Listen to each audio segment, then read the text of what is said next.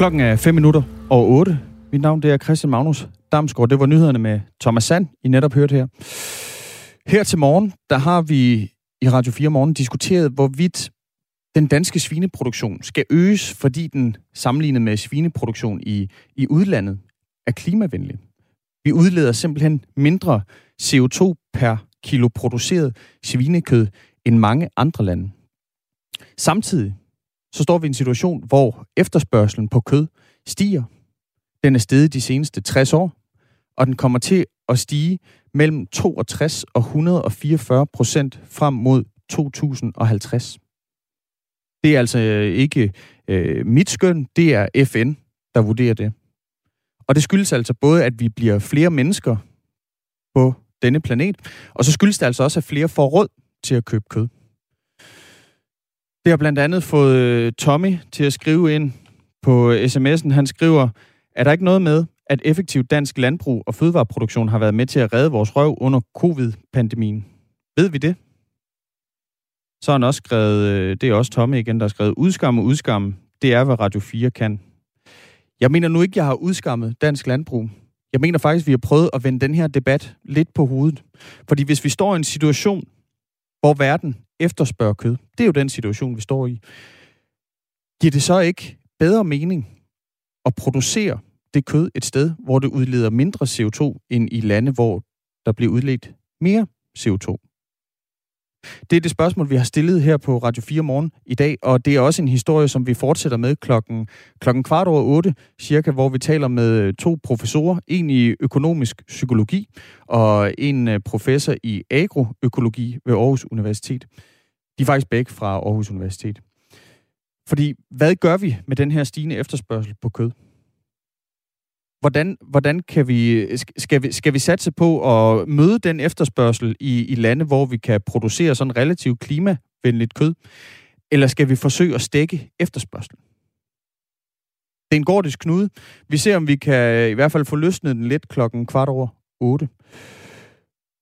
Og så til en anden historie, fordi at en ganske anden historie, tror jeg godt, jeg kan sige. Fordi i fredag, der blev endnu flere restriktioner ophævet. Blandt andet så kan man nu igen dyrke kontaktsport indendørs.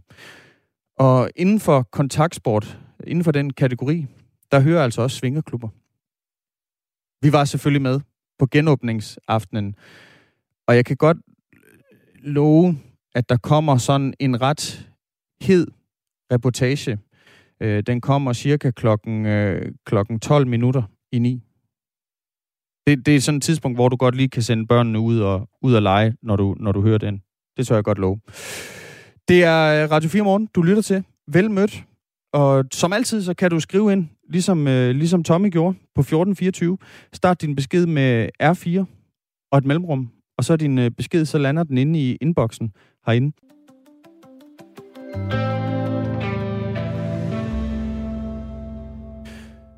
Døde mennesker bliver brændt på åben gade, og der flyder lig i floderne.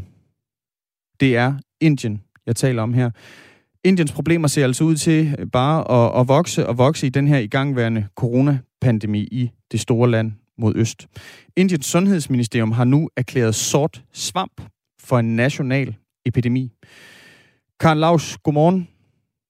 Godmorgen. Du er ekspert i svampeinfektioner på Aarhus Universitets Hospital. Flere tusind, altså raskmeldte, eller personer, som er kommet sig over på oven på en coronainfektion, de får behandling for den her sygdom. Hvad er det for en sygdom, sort svamp? Jamen, sort svamp er det, vi på fagsprog kalder mukomycosis, som skyldes en skimmelsvamp, som ganske rigtig vokser som sort svamp, og som vi kender som en meget sjælden infektion, egentlig på verdensplan, men som du har ret i, nu bliver rapporteret i medierne fra Indien som et nyt tilkommende større problem. Hvordan ser det ud, når man får sort svamp?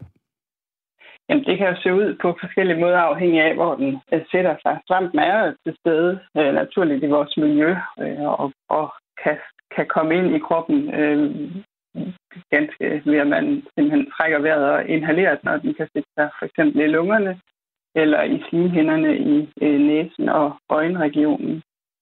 Og så kan man få nogle meget voldsomme infektioner, som kræver kompliceret behandling med både medicinsk behandling og faktisk også kirurgi for ligesom at skære det inficerede område væk.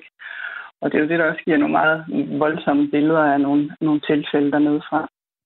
Altså, sker det, altså man amputerer kropsdele? Ja, man kan simpelthen være nødt til for at få has på den her infektion og skære det område væk, hvor den sidder, for at komme ind til det sundt væv, så medicinen kan komme til at virke derfra. Mm. Og det giver, ja, som sagt, nogle meget voldsomme historier om de her tilfælde. Men når det er sagt, så er det jo en meget sjælden sygdom, i hvert fald indtil nu, på verdensplan. Mm. Ved vi noget om, hvorfor den her sygdom opstår? Jamen, det vi har vidst indtil nu, det er, at det er folk, som har svækket immunforsvar på den ene eller den anden måde, som får den. Og der har været nogle studier på de her tilfælde, og indtil for nogle år siden har der faktisk kun været beskrevet lidt under 1000 tilfælde på verdensplan, og det har primært været hos folk med kræftsygdomme eller nylig transplanterede patienter i misbrug, og så har diabetes også været identificeret som en risikofaktor, men altså primært hos folk, som har alvorlige underliggende sygdomme. Og hvorfor opstår den så nu blandt coronapatienter i Indien? Ja, det er jo et rigtig godt spørgsmål, og måske også lidt for tidligt nu at sige noget om. Der venter vi jo spændt på at få nogle rapporter nede fra Indien i de lægevidenskabelige tidsskrifter, men det, der bliver spekuleret om, er jo altså selvfølgelig, fordi de har så meget coronavirus i øjeblikket, og så har Indien en befolkning, der har en høj andel af diabetes. Og noget af det, vi behandler coronavirus med, det er jo at give vores patienter binyrbarkhormon for at dæmpe den overreaktion, immunforsvaret har, som giver alvorlige symptomer i forbindelse med coronavirus. Mm. Men det, der bliver snakket om, det er, at det her binyrbarkhormon, det påvirker både diabetespatienterne i forhold til deres blodsukker bliver yderligere sværere at kontrollere, og så giver det en risikofaktor for at få komplicerende infektioner, når du har coronavirus. Og det ved vi også godt herhjemme, vi har set bakterielle infektioner i svære forløb, men altså også svampeinfektion tyder det på hernede. Og det, jeg har set, er nogle steder, at der bliver skrevet, at binyrbarkhormonen også bliver brugt på en anden måde end herhjemme, og måske i højere doser, som kan være medvirkende til det her. Men som sagt, det er nok lidt tidligt at kunne at forklare det endnu. Ja, fordi så har du næsten svaret på det spørgsmål, jeg vil stille nu, og så alligevel ikke helt. Altså, hvad er det, der gør, at vi herhjemme jo har en behandling af corona, som ligner den behandling, man giver i Indien, men i Indien, der ser man udbrud af sort svamp, og det ser vi så ikke herhjemme? Nej, og det er jo svært at sige, som sagt, indtil vi ved lidt mere nede fra Indien af, men vi ved også før corona, at Indien havde en højere andel af sortsvampinfektioner end resten af verden faktisk, og også uden at det egentlig er forklaret. Og som sagt, hvis der så er noget, vi ligesom gør forskelligt i vores coronavirusbehandling, så kan det jo spille ind på det. Så der kan være mange ting inde over det. Karen Laus, altså ekspert i svampeinfektioner på Aarhus Universitets Hospital. Tak fordi du var med. Velkommen. Tak fordi jeg måtte. Selvfølgelig.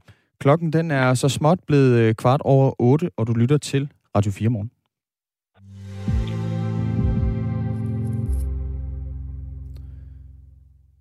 Her til morgen, der har vi jo diskuteret, hvorvidt for eksempel den danske svineproduktion skal øges, fordi den sammenlignet med svineproduktion i andre lande udleder mindre CO2.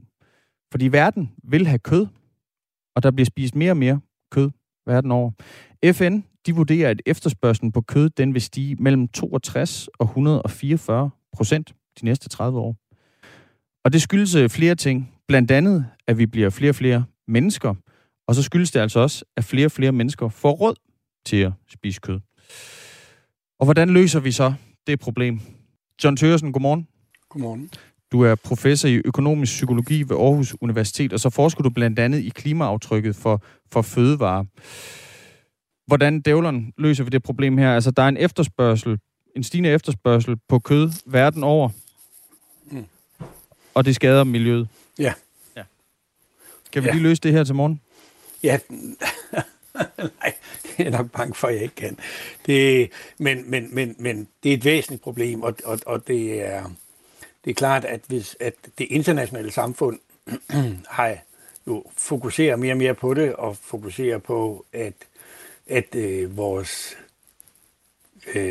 diæt, kan man sige, på globale planer, er ikke bæredygtig i længden. Og det er klart, at det, der er så fokus på, er, at vi spiser for meget kød, og især for meget kød fra drøvtyggere, det vil sige oksekød og lammekød. Og status er jo, at det er jo især i den rige del af verden, vi spiser alt for meget kød, hvor der så er store dele af verden, som spiser væsentligt mindre kød, og der er faktisk store dele af verden, hvor man kan sige, at deres kødforbrug egentlig er bæredygtigt på et bæredygtigt niveau, men desværre er det jo sådan, at når landene bliver rigere, ja, så stiger appetitten også på kød, eller desværre altså set fra et miljøperspektiv, så stiger appetitten også på kød, og derfor stiger kødforbruget. Det er jo en ting, som er vanskelig at gøre noget ved. Altså, man kan se, at i de mest kødforbrugende lande, der er kødforbruget faktisk faldende. Og det har det været i temmelig lang tid, altså i de sidste par årtier. Og det er selvfølgelig, kan man sige, en positiv udvikling, som kan være svær at fremskrive. Det den væsentligste årsag til den udvikling i de meget kødspisende, det vil sige især de rigeste lande, det vil sige Europa og Nordamerika, men faktisk også i Latinamerika, som er endnu mere kødspisende, end vi er i Europa, er, at der har været nu i årtier en stigende og stor fokus på de negative sundhedseffekter af det høje kødforbrug. Og det er jo især overvægt og fedme, problematikken, ikke? Som har, hvor man kan sige, at et overforbrug af kød har på den måde en negativ sundhedseffekt, og at vi kender det jo fra de danske sundhedsråd, som vi har kendt i årevis, ikke? Vi skal spise mere grønt, vi skal spise mere groft, vi skal spise mere fisk i forhold til, hvad vi plejer at spise. Hvad betyder det? Jamen, hvis vi skal spise mere af alt det der, og så samtidig så nogenlunde holde den slanke linje, ikke? Jamen, så er vi jo nødt til at spise mindre af noget, og det er så kød, og det har faktisk haft en effekt, ikke bare i Danmark, men faktisk i de fleste udviklede lande og de lande, der spiser mest kød. Jeg vil også gerne lige have Jørgen E. Olesen på banen her, John Thøgersen. Altså, ja. Jørgen E. Olesen, du er professor på Institut for Agroøkologi ved Aarhus Universitet, så er du også tidligere medlem af FN's klimapanel. Velkommen til. Ja. Tak skal du have. Efterspørgselen på kød stiger globalt, og herhjemme, der er vi et af de lande i verden, som er bedst til at producere kød, der udleder. Altså, vi udleder mindre CO2 per kilo produceret kød end mange andre lande. Giver det så mening, Jørgen E. Olesen, at øge kødproduktionen i Danmark? Nej, jeg ved ikke. Jeg synes, man skal kigge den anden vej rundt, ikke? Fordi John har jo ret i, at det er jo ikke sådan set bæredygtigt at fortsætte med, også globalt, og øge den samlede kødproduktion. Men det kan man i virkeligheden er svært at gøre noget af det, fordi det der forbrug er jo fortsat stigende. Så på en eller anden måde skal sådan et behov jo dækkes. Men om Danmark lige så skal producere her også, det kan jeg nok tvivle meget på. Hvorfor? Derimod så tror jeg jo, at Danmark de kunne... Og det har vi jo virkelig kapaciteten til, at udvikle produktionsmetoder, der kan gøre den kødproduktion endnu mindre klima- og miljøbelastende, end den er for nuværende. Jamen, når jeg ikke tror, vi skal øge herhjemme, ikke, så er det jo, fordi vi har en lang række hensyn, vi skal tage. Det er jo ikke kun klima, det er jo også miljø, det er næringsstofudledning, det er mange andre ting, som samtidig skal håndteres. Vi skal også have mere biodiversitet, så vi har virkelig brug for at skære ned på det dyrkede areal også. Det giver altså ikke stor mulighed for at øge den danske kødproduktion. Det vi har brug for, det er jo at løse de miljø- og klimaproblemer, vi også har. Altså, dansk landbrug står for 35% af de nuværende klimagasudledninger herhjemme. Det står for langt den væsentligste belastning af vores vandmiljø med næringsstoffer. det står for langt den væsentlige del af den tilbagegang, vi har i biodiversitet. Så noget skal jo gøres også herhjemme. Mm. Men konsekvensen ved det, Jørgen E. Olesen, altså hvis vi ikke øger kødproduktionen i Danmark, den vil jo så være, at så foregår den produktion bare et andet sted, fordi efterspørgselen på kød stiger. Yes.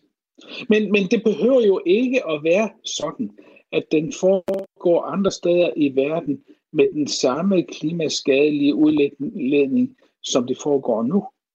Det kunne jo være, at vi kunne lave endnu bedre produktionsmetoder, udviklet herhjemme, eksporteret og implementeret i resten af verden. Det er jo ikke en ukendt ting, at vi gør det. Danmark eksporterer jo i forvejen i meget, meget stor omfang landbrugsteknologi til andre steder i verden. De gener og grise, altså, der også produceres andre steder i verden, mange kommer jo fra Danmark.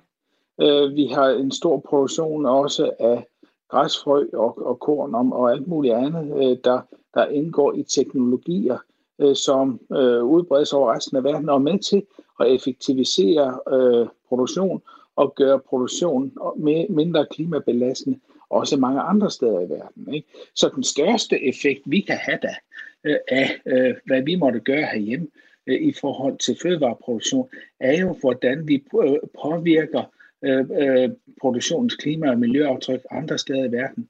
Fordi selvom vi synes, vi fylder meget her på landkortet herhjemme, sådan kan det jo godt se ud fra både Aarhus og København, så er vi et meget lille sted, også landbrugsmæssigt. Men vi er faktisk store på nogle områder, og det er især på fremskreden og højt udviklet landbrugsteknologi.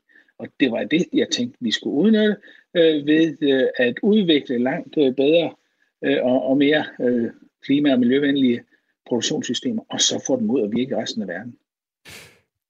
John Thøgersen, professor i økonomisk psykologi ved Aarhus Universitet. Du forsker blandt andet i klimaaftrykket for fødevarer. Det lyder som om, altså, løsningen på det her, det er, hvis vi på en eller anden måde globalt kan stække efterspørgslen. Vi skal simpelthen have folk over hele kloden til at spise mindre kød. Er det realistisk? Ja. Altså, det er ikke realistisk på sådan kort mellemlang sigt at få væksten i kødforbruget til at stoppe. Du har selv tidligere i udsendelsen nævnt prognoserne for kødforbrugets udvikling i de næste årtier. Og det er jo så baseret på, hvad vi ved i dag, og hvad vi ved om sammenhængen mellem indkomst og kødforbrug. Det, man kunne håbe på det der scenarie, er, at væksten ikke bliver helt så høj, som det nu ser ud til. Og der er to ting, der umiddelbart kan se, man kan påvirke den der vækst. Altså, vi ved, at kødforbruget stiger med stigende indkomst. Det vil sige, det afhænger af, hvor meget råd folk har til at købe det. Så sådan en oplagt ting vil jo være at gøre det dyrere at spise kød. Det er jo en tvivlsom ting, og det er i hvert fald ikke noget, Danmark har nogen indflydelse på, hvor dyrt det er at spise kød rundt omkring i verden. Så den faktor kan vi godt udlade. Den anden ting, som så nogle gange i hvert fald bliver udråbt som en årsag til, at kødforbruget stiger så kraftigt i udviklingslande og det, man nogle gange kalder emerging economies, altså mellemindkomstlandene, jamen det er, at der sker en kopiering af forbrugsmønstret i den rige del af verden, blandt andet som følge af tv og andre ting, som hvor forbrugere i tredje verdenslande, de så kan se, hvordan vi forbruger i den vestlige verden, og se det som et ideal for det gode liv. Og det kan være med til, at det er der i hvert fald nogen, der mener, at den sådan en økonomisk catching up betyder blandt andet, at forbrugere i de lande så kopierer dele af forbrugsmønstre i vores del af verden. Herunder for eksempel et højere kødforbrug, end de ellers traditionelt har haft. Og der kan man måske sige, at en udvikling, hvor vi som jeg allerede nævnte tidligere, så er kødforbruget i de rigeste lande faktisk for nedadgående, har været det i nogle år.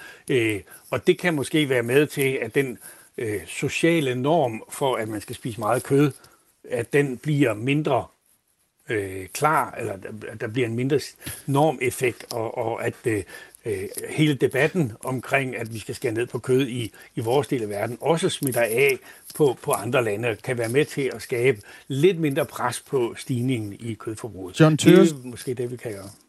Tak fordi du var med på at give et bud på, hvordan vi løser det her problem. Vi nåede ikke i mål i dag, men vi må håbe, vi gør det i fremtiden.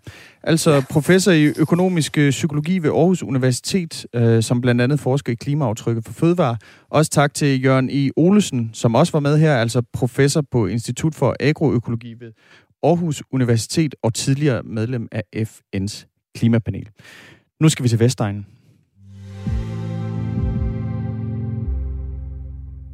For i dag, der bliver de danske mestre i fodbold fundet. Klokken 17, der bliver der fløjtet op til Superligaens sidste runde, og det er med stor spænding både for FC Midtjylland og Brøndby IF. De kan begge nå at blive mestre. Lige nu, der fører Brøndby med et enkelt point, og hvis de vinder i dag, så bliver de danske mestre, og det bliver for første gang i 16 år. Claus Billehøj, godmorgen. Godmorgen. Formand i fanafdelingen Brøndby IF. Hvordan har du sovet? Ja, men jeg har virkelig sovet uroligt, både i nat og de sidste par nætter her, fordi tankerne har fløjet, og man er vågnet frem og tilbage og sådan noget. Så jeg har ikke sovet specielt godt.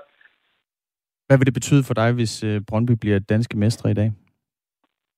Jamen, det vil betyde utrolig mange ting. Både sådan, der er enormt mange lag i det her. Det handler for mig om, at Brøndby er mester. Det handler om alle de mennesker, jeg ved, der går så meget op i det, får en rigtig dejlig dag. Det handler om, at jeg skal være sammen med mine venner hele dagen. Jeg skal være sammen med mine børn hele dagen. Så der er simpelthen så mange lag i det her. Og vi har ventet i utrolig mange år, og snart må det være vores tur. Det håber jeg også selvfølgelig utrolig meget bliver i dag. Ligesom ufattelig mange andre mennesker også håber det på, at det bliver i dag. Og mens jeg sidder og siger det her, kan jeg mærke, at jeg næsten får tårer i øjnene. Og det siger vel alt om, hvor meget det betyder for mig.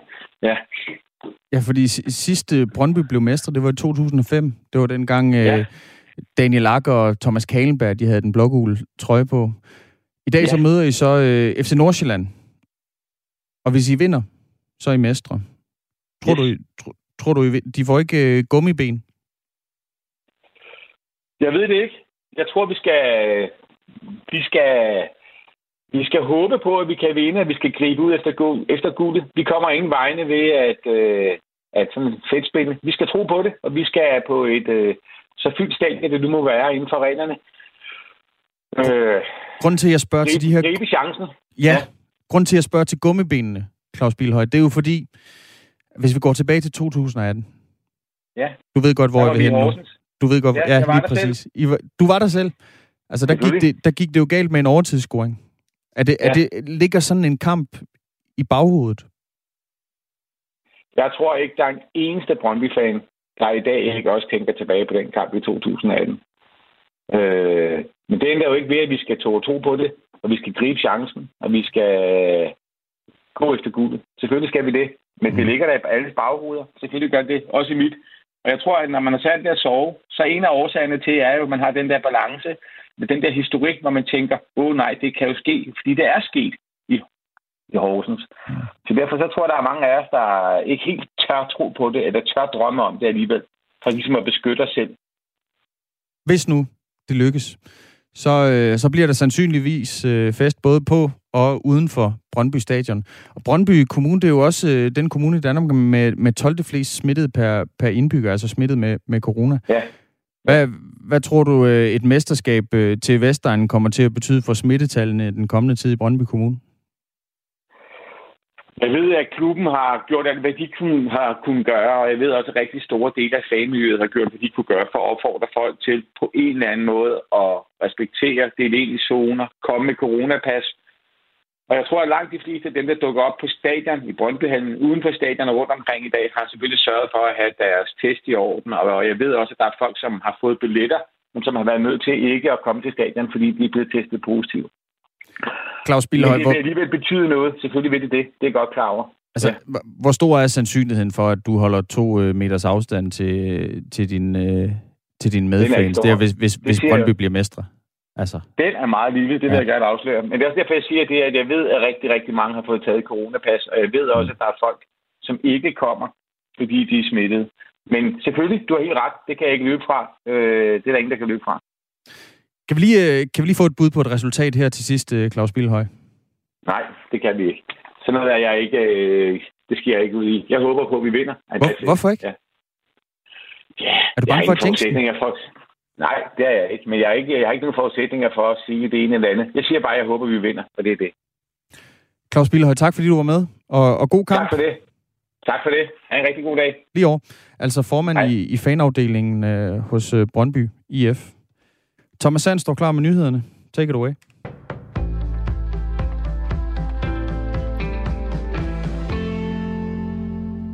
Antallet af ledige er nu under niveauet i marts sidste år, da coronakrisen for alvor ramte landet. Det oplyser Beskæftigelsesministeriet. Det seneste tal fra 22. maj viser, at der er lidt over 131.303 tilmeldte ledige på jobnet.dk. Det er 173 færre end 8. marts 2020. Kort før, at statsminister Mette Frederiksen på et pressemøde 11. marts lukkede store dele af samfundet ned. Det bremsede samfundet hårdt op, og flere brancher, blandt andet hotel, restauration og luftfart, blev hårdt ramt på levebrødet. Men nu er vi ved at være tilbage på sporet, lyder det fra beskæftigelsesminister Peter Hummelgaard. Vi har jo hele vejen igennem, siden den her globale pandemi skyllede ind over Danmark, sagt, at vi skulle løse den her krise i fællesskab. Det skulle vi gøre på en ny måde også. Vi skulle gøre det ved først og fremmest at holde styr på smitten, og for det andet, så skulle vi ture investere os vej ud af krisen. Og det har vi jo gjort ved at lave omfattende hjælpepakker og kompensation til både lønmodtagere, selvstændige og virksomheder, men også ved at sætte gang i en lang række store investeringer i alt lige fra offentlig byggeri til udbetaling af feriepenge, til også store klimainvesteringer og renoveringer af den almene boligsektor. Og det er jo mange af de ting, vi kan se har været med til at skubbe ekstra meget på, ud over genåbningen, at vi så hurtigt har kunnet få så mange i arbejde igen. Det vakte overvældende furore på Langeland, da udlænding- og integrationsminister Mattias Tesfaye onsdag fremlagde sin plan for et udrejsecenter for udvisningsdømte kriminelle og personer på tålt ophold på det sydlige Langeland. Siden har han sagt, at han ikke vil tromle et politisk flertal, og SF har modsat sig planen, hvilket altså efter alt at dømme har fjernet et flertal for et udrejsecenter på Langeland. Og nu danner der sig et billede af, at de blå partier vil vende tilbage til den gamle plan fra VLAK-regeringen med støtte fra Dansk Folkeparti i 2019, der ville placere udrejsecentret på øen Lindholm i Stege Bugt med færgedrift fra Kalvehave. I hvert fald mener Venstre, at det er den bedste løsning, og nu stiller Konservatives formand Søren Pape Poulsen sig i front for forslaget, der dog ikke umiddelbart samler et flertal. Vi har jo ikke skiftet holdning. Der er jo ikke nogen mennesker, der vil have det her center i nærheden af, hvor de bor. Og hvis man skal sætte det et sted, så må man jo sætte det på et sted, hvor der ikke bor andre mennesker. Og der var Lindholm jo løsningen. Og det vil jeg da opfordre de partier, der godt kan se det her problem, til at genoverveje, i stedet for at skabe utryghed i 97 andre kommuner. Han opfordrer SF til at genoverveje Lindholm, hvis en samlet blå blok går sammen med SF og flere løsgængere og tilslutter sig kanterdagens flertal. Det er dog blot et par dage siden, at partiets udlændingeordfører kaldte Lindholm-ideen for tåbelig og ikke noget, vi er tilhængere af. Indien har passeret 300.000 coronarelaterede dødsfald under pandemien, det oplyser landets sundhedsministerium. Ifølge en opgørelse fra Johns Hopkins University er det kun USA og Brasilien, som har flere coronarelaterede dødsfald end Indien. Mange eksperter vurderer dog, at det reelle dødstal er langt højere end 300.000, særligt fordi viruset har spredt sig til landdistrikter, hvor størstedelen af den enorme befolkning bor. I landområderne er der ofte dårlige sundhedsfaciliteter, ligesom at der ikke nødvendigvis bliver ført kontrol med antal smittede og døde. Den nuværende smittebølge i Indien har betydet, at mange hospitaler ikke kan følge med og har ført til mangel på ilt og medicin. Vestlige egne får skydevejr og regn i perioder, mens det længere østpå bliver mest tørt med lidt eller nogen sol. Temperaturer mellem 12 og 18 grader, let til frisk vind fra sydøst og syd. Det var nyhederne på Radio 4 med Thomas Sand. Nu er der en halv time tilbage i Radio 4 morgen med Christian Magnus Damskor.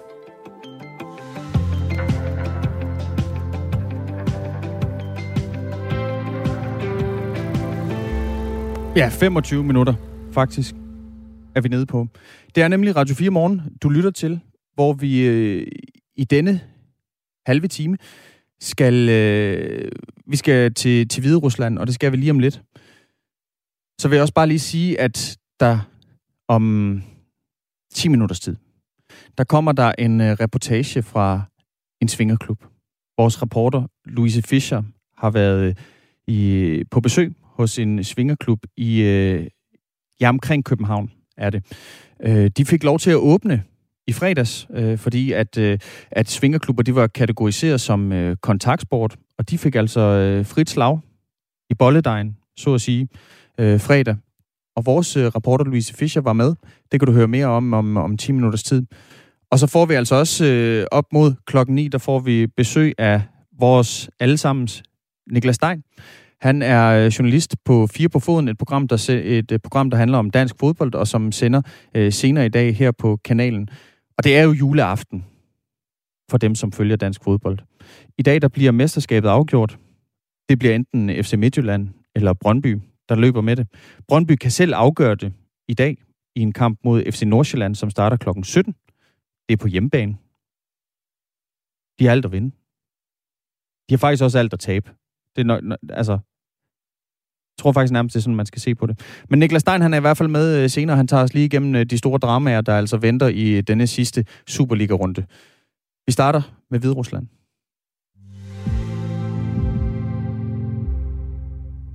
Fordømmelserne, de regner nemlig ned over Hviderusland, der jo også nogle steder kaldes eller betegnes som Europas sidste diktatur. I går der blev et Ryanair-passagerfly med 171 passagerer ombord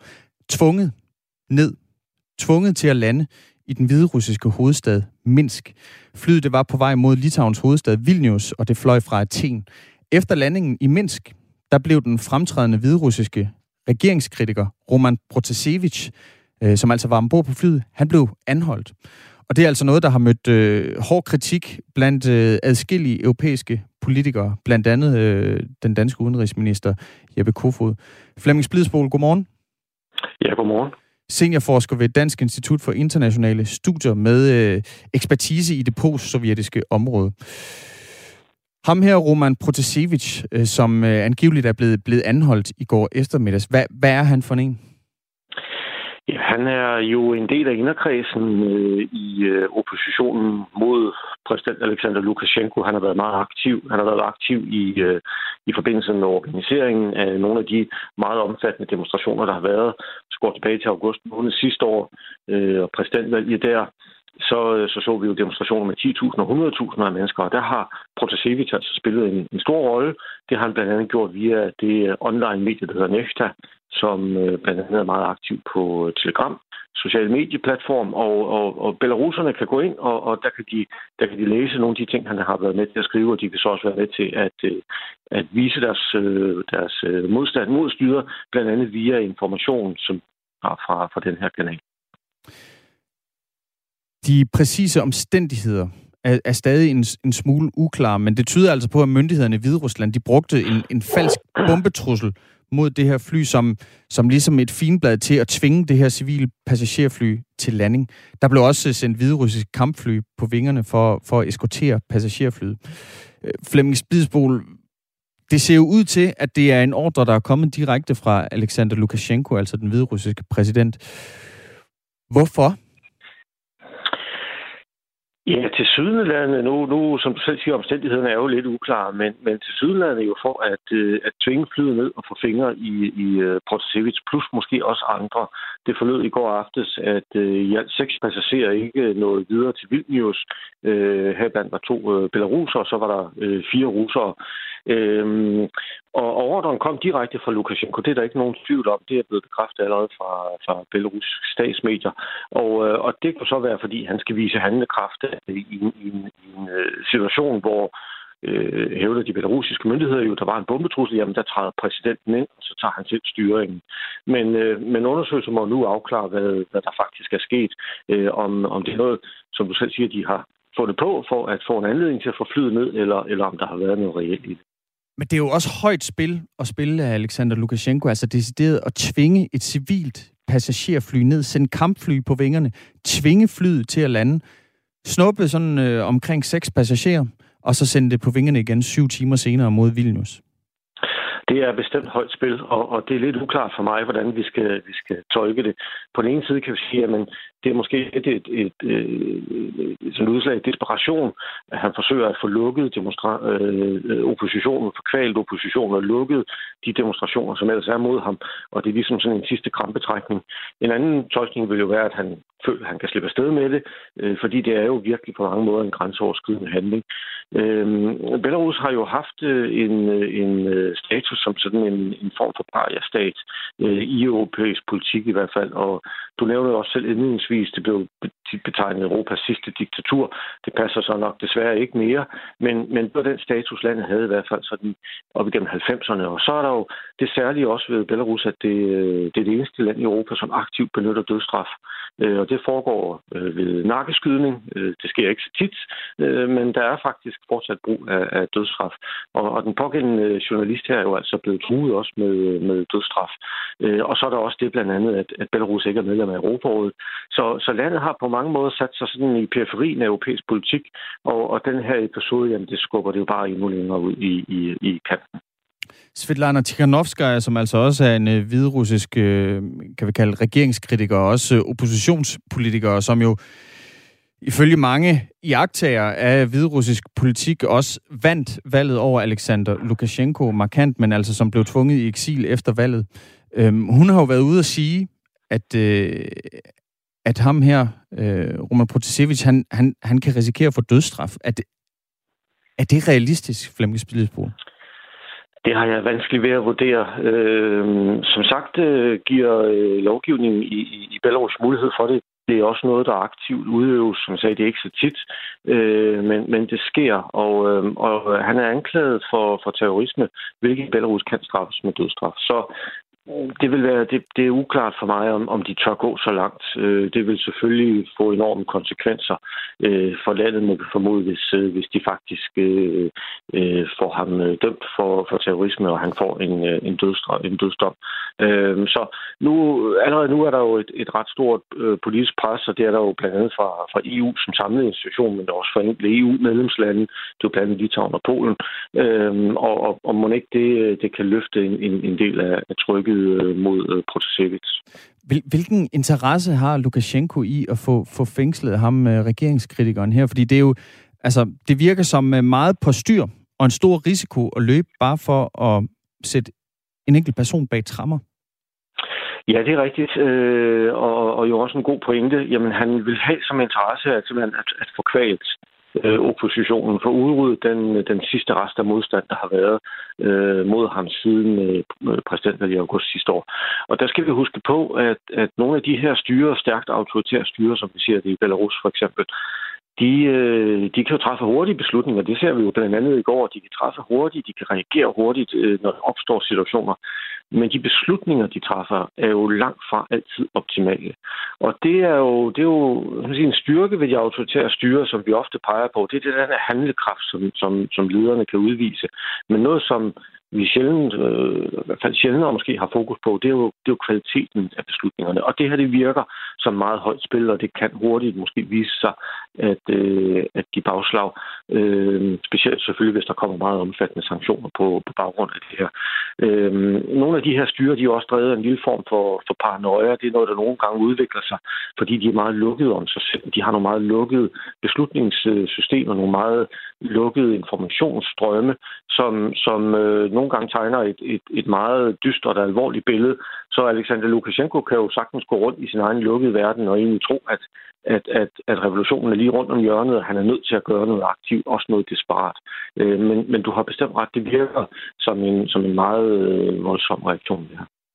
Flemming Splidsboel, tak fordi du var med. Selv tak dig.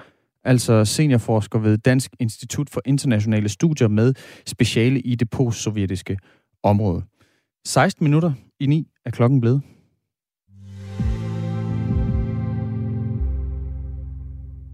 Fredag, der blev endnu flere restriktioner ophævet. Blandt andet så er det nu igen blevet muligt at dyrke indendørs kontaktsport. Og det er til stor glæde for mange, blandt andet gæsterne i Swingland i Ishøj. For under kontaktsport, der hører nemlig også svingerklubber. Derfor så var vores reporter Louise Fischer taget til Ishøj fredag aften og med til genåbningsfestlighederne i Swingland, som altså er en swingerklub. Her der mødte hun både gæster, som er anonyme, i det I skal høre nu, og så mødte hun altså også bestyrer Birgitte Bjørgesen. Og jeg skal måske også lige sige, altså det her, det er en bramfri reportage. Du vil kunne høre mennesker, som har seksuelt samkvem. Så derfor, hvis du har nogen siddende ved radioen lige nu, som ikke bør høre det her, så enten skift kanal, eller gå et sted hen, hvor der ikke er nogen, der kan høre dig. Værsgo og lyt med. Jeg har jo taget noget forskelligt tøj med, ja. Fordi jeg ved ikke lige, hvad man skal have på. Der er jo dresscode her i klubben, ikke? Lingerie. Hvor meget eller hvor lidt påklædt skal man være? Det bestemmer man selv. Hvor man går helt nøgen rundt? Ja. Okay. Det er der faktisk mange, der gør. Hvor går grænsen? Lingerie. Det skal være frækt. Du må godt have lak og læder og latex og alt sådan noget. Må du godt have på. Jo, den sidder rigtigt. Hvad er det, du tager på der? Jamen, det er også en kjoleting. Underkjoleting, ikke? Alt, hvad man kan have på i soveværelsen, kan du have på i en svingerklub. Jamen, vil du ikke prøve at hjælpe mig med at klæde mig på med noget af det, jeg har taget med? Jo, det kan du tro, jeg vil. Kom du med herude i omklædningen, så. Der var et par trusser. Det hele er jo sort blonder. Og så har jeg sådan en bodystocking, som både er trusser, der kan knappes op i bunden. Ja. Og så sådan lidt. Den der kunne sagtens bruges. Ja. Den der ville være rigtig fin, faktisk. Ja. Hvis man er lidt mere blufærdig, så... Altså, jeg synes ikke, at min mave er særlig pæn, for eksempel. Jamen, så har jeg gerne sådan lige kjole ud over, eller et eller andet i den stil, ikke? Ja.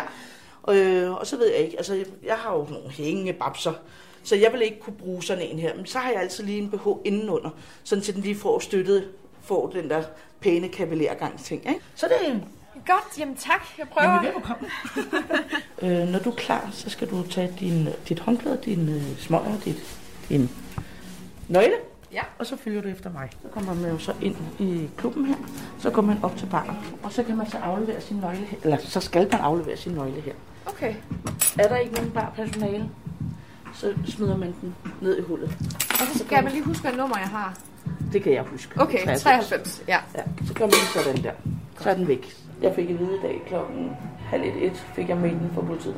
Der havde jeg så snakket telefon med ham, og han sagde, at du får lov til at åbne. Og så lige lidt omkring retningslinjerne og noget, ikke? Ja, okay. Og hvad er retningslinjerne så? Dem, der er primært, dem vi skal lige mærke til, det er mundbinden, når du bevæger dig rundt. Mm. Når du sidder ned, eller når du ligger og dyrker sex og sådan noget, så skal du ikke have på. Men lige snart du rejser op og bevæger dig rundt, så skal du tage det på.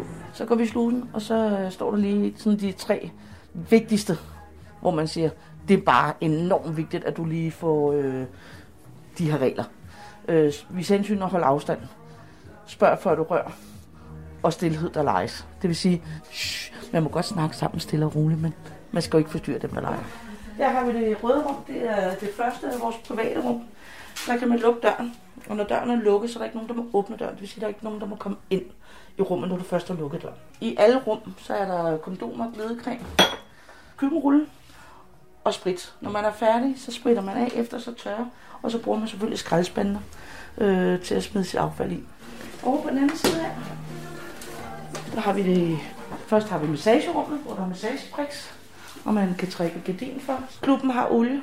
Men noget babyolie, man kan komme op og låne, hvis der er. Herinde for eksempel, hvis man synes, at det bliver for tæt på, og singlefyrene kommer, de står her og leger med deres pik, så må man godt sige, kan du ikke lige trække lidt væk, eller altså, så må man godt lige åbne munden. Vi skal kunne være her alle sammen, og vi skal have respekten for hinanden, for ellers kan man ikke være i svingerklubben. Her har vi så sanserummet, og i sanserummet, der har vi en meget stor maskine.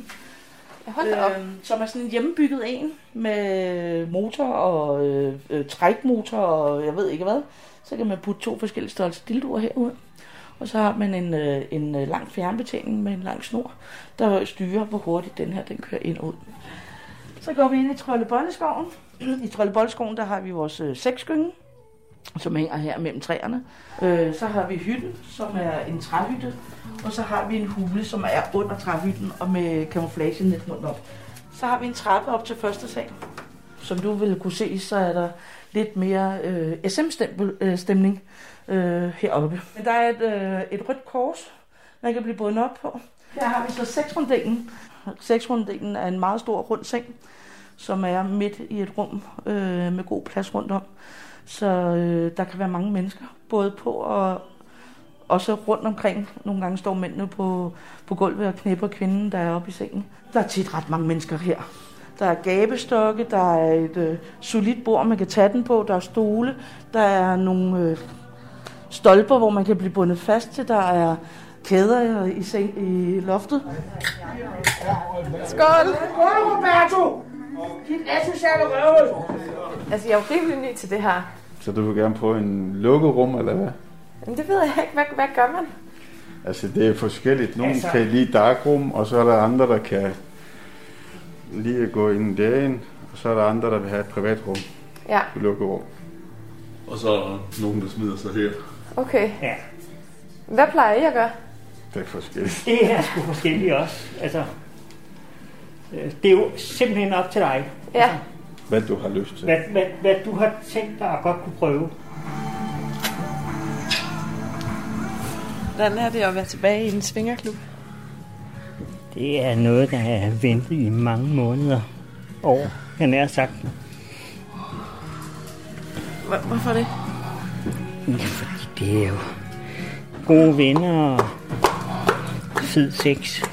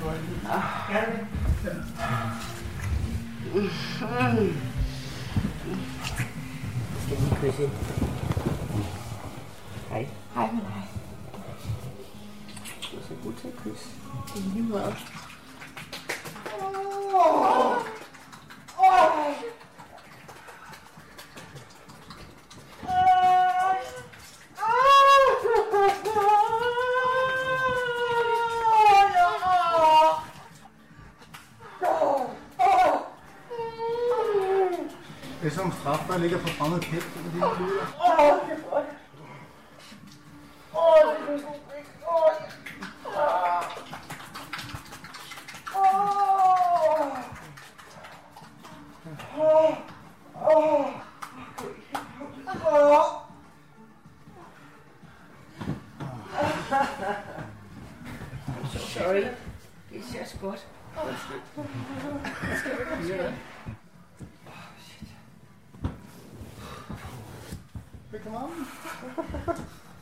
Jeg tror, vi alle sammen gjorde.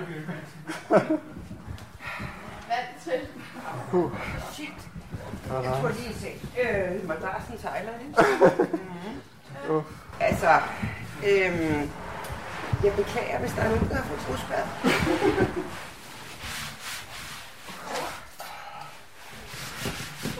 Har du min maske? Ja.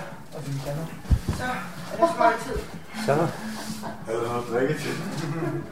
Hun har lige fået den store tur på rundellen, så hun har været med i inderkredsen. Jeg synes godt, jeg kunne mærke, at der var noget allergi, der skulle ud i hvert fald. Ved du hvad, det er faktisk tit sådan der, men måske lige sådan lidt smule mere. Normalt? Nu okay. End normalt. Hvorfor? Det ved jeg ikke. Jeg tænker bare, altså, vi har jo været afskåret for den her mulighed i meget lang tid. Og man er også lidt kredsen. Altså, det er ikke helt ligegyldigt. Nej. Måske er det fordi, at vi har ikke haft mulighed for at være selektive. Altså, jo, vi har jo haft mulighed for at være selektive, men her er der jo bare ligesom, alle kommer fra den nøjagtigt samme. Og så er der så også trygheden i, at mange af ansigterne er kendte. Ja. For mit vedkommende i hvert fald. Enten til at være med, eller til at holde øje.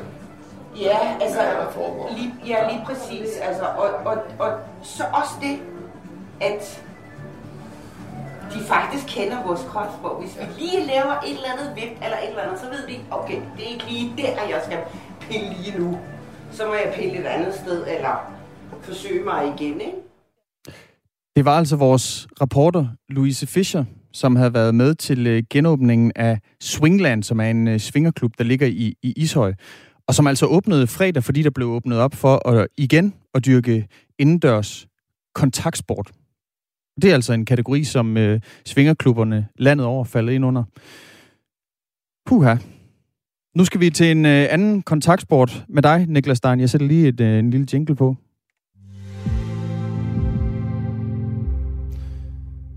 Fordi det er nemlig i dag, at de sidste kampe i Superligaen, de skal spilles. Og hvis du ikke skal på stadion, ja, så kan du altså følge afslutningen og få en opsummering af hele sæsonen, når Fire på Foden i dag sender. I går i luften klokken 17. Er det ikke rigtigt, Niklas? Jo, det er rigtigt.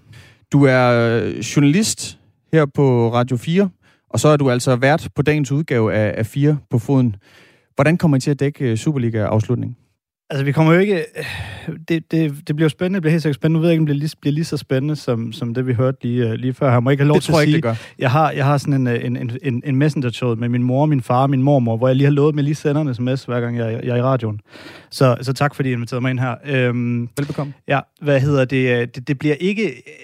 Der er andre radiostationer, der gør det bedre, det der med at være ude i alle klubberne og dække. Så det bliver ikke sådan, fordi vi har nogen, vi er til stede på stadion rundt omkring. Du sælger den altså godt her ved at sige, altså der er andre radiostationer, der gør det. Derfor jeg siger, at det ikke bliver nødvendigvis lige så spændende, som det vi hørte før. Men vi kommer selvfølgelig til at følge kampene, og så skal vi lave den store Superliga-gennemgang, som vi snakker hele Superliga ned. Vi vender alle holdene, og selvfølgelig følger vi selvfølgelig med i kampene, som de er undervejs. Det bliver med mig, og vi har Anders Sten fra Tipsbladet, og Dan Grønbæk, som normalt er vært, og som jeg vil karriere for i den her omgang. Han er super klogt fodboldhoved, så nu har jeg lige placeret ham om på den anden side af mikrofonen den her gang. Nogle super gode gutter, der ved rigtig meget om fodbold, er god til at analysere det, og så bliver det sådan rigtig 2 timers fodboldnørderi, så jeg tror ikke, man bliver skuffet, hvis man tuner ind. Det er slet ikke derfor. Vi talte jo tidligere med en Brøndby-supporter, fordi at, altså, det helt store spørgsmål i dag, det er jo også, altså, hvem løber med Danmarksmesterskabet i fodbold, som altså skal fordeles i dag. Det bliver enten Brøndby eller FC Midtjylland. Er der andre ligesom store dramaer, vi skal holde øje med i dag? Det er først og fremmest, hvor guldet skal placeres. Men der er også lidt kamp omkring, hvem der skal slutte øverst i den her nedrykningsgruppe, som er med de 6 lavest rangerede hold, hvor der er ikke super meget på spil, men så alligevel, der er en Europa-billet på spil. Der er 2 hold, der skal mødes, og vi ved, at det bliver enten et hold fra det hold, der slutter nummer 4 op i Superligaen, og så mod nummer 1 i det her nedrykningsspil. Og der ligger det altså stadig sådan at tipper lidt frem og tage om, hvorvidt det kan blive OB eller Sønderjyske. Så der er også lidt at følge med der. Men jeg vil ikke sige, at det er at sammenligne med hvad der kommer til at ske op i mesterskabsspillet, hvor det skal besluttes, hvem der skal vinde guld. Det er det, der shiner over det hele lige pt. Det er det, der er mest spændende. Hvorfor? Fordi det er jo ligesom det, der er tilbage. Vi har fundet nedrykkerne. Lyngby og Horsens, ja. Lyngby og Horsens. Hvorfor er det vigtigt at komme ud og spille kvalifikation til Europa? Det er det jo, fordi det er noget, der giver mange penge i sådan relativt slunken klubkasse, som de fleste klubber, de oplever, især her på bagkanten af coronapandemien. Det er... Lige præcis den her kvalifikationsplads, der skal spilles om, er en, hvor der skal spilles mange kvalifikationskampe, før man kan nå helt frem til et gruppespil. Men kan man nå det her gruppespil, så venter der altså en del millioner at spille om. Så det kan blive potentielt rigtig vigtigt for sådan en klub. I går der skete der også det i Premier League, at Chelsea kom i top 4. Og det har jo også en betydning for dansk fodbold. Kan du sige noget om det her på... lige inden vi går på nyheden? Jamen, det er rigtigt. Det betyder, at Danmark har meget mere guilty chancer for at komme langt i Europa. De er altså sikret mesteren. Hvem end det så bliver, om det bliver FC Midtjylland eller Brøndby, er sikret et gruppespil og lidt tættere på en Champions League-placering. Så det var super vigtigt for Superligaen, at Chelsea de lige sneg sig i top 4 i går. Niklas Stein, altså vært på dagens udgave af 4 på Foden. Tak fordi du var med. Hvad tid sender I? 17-19. 17-19. Der kan I altså bare tune ind, og så får I... Man får både lidt live-opdatering på, hvordan det går i kampene i Superligaen, og så får man selvfølgelig også perspektiv. Klokken er 9.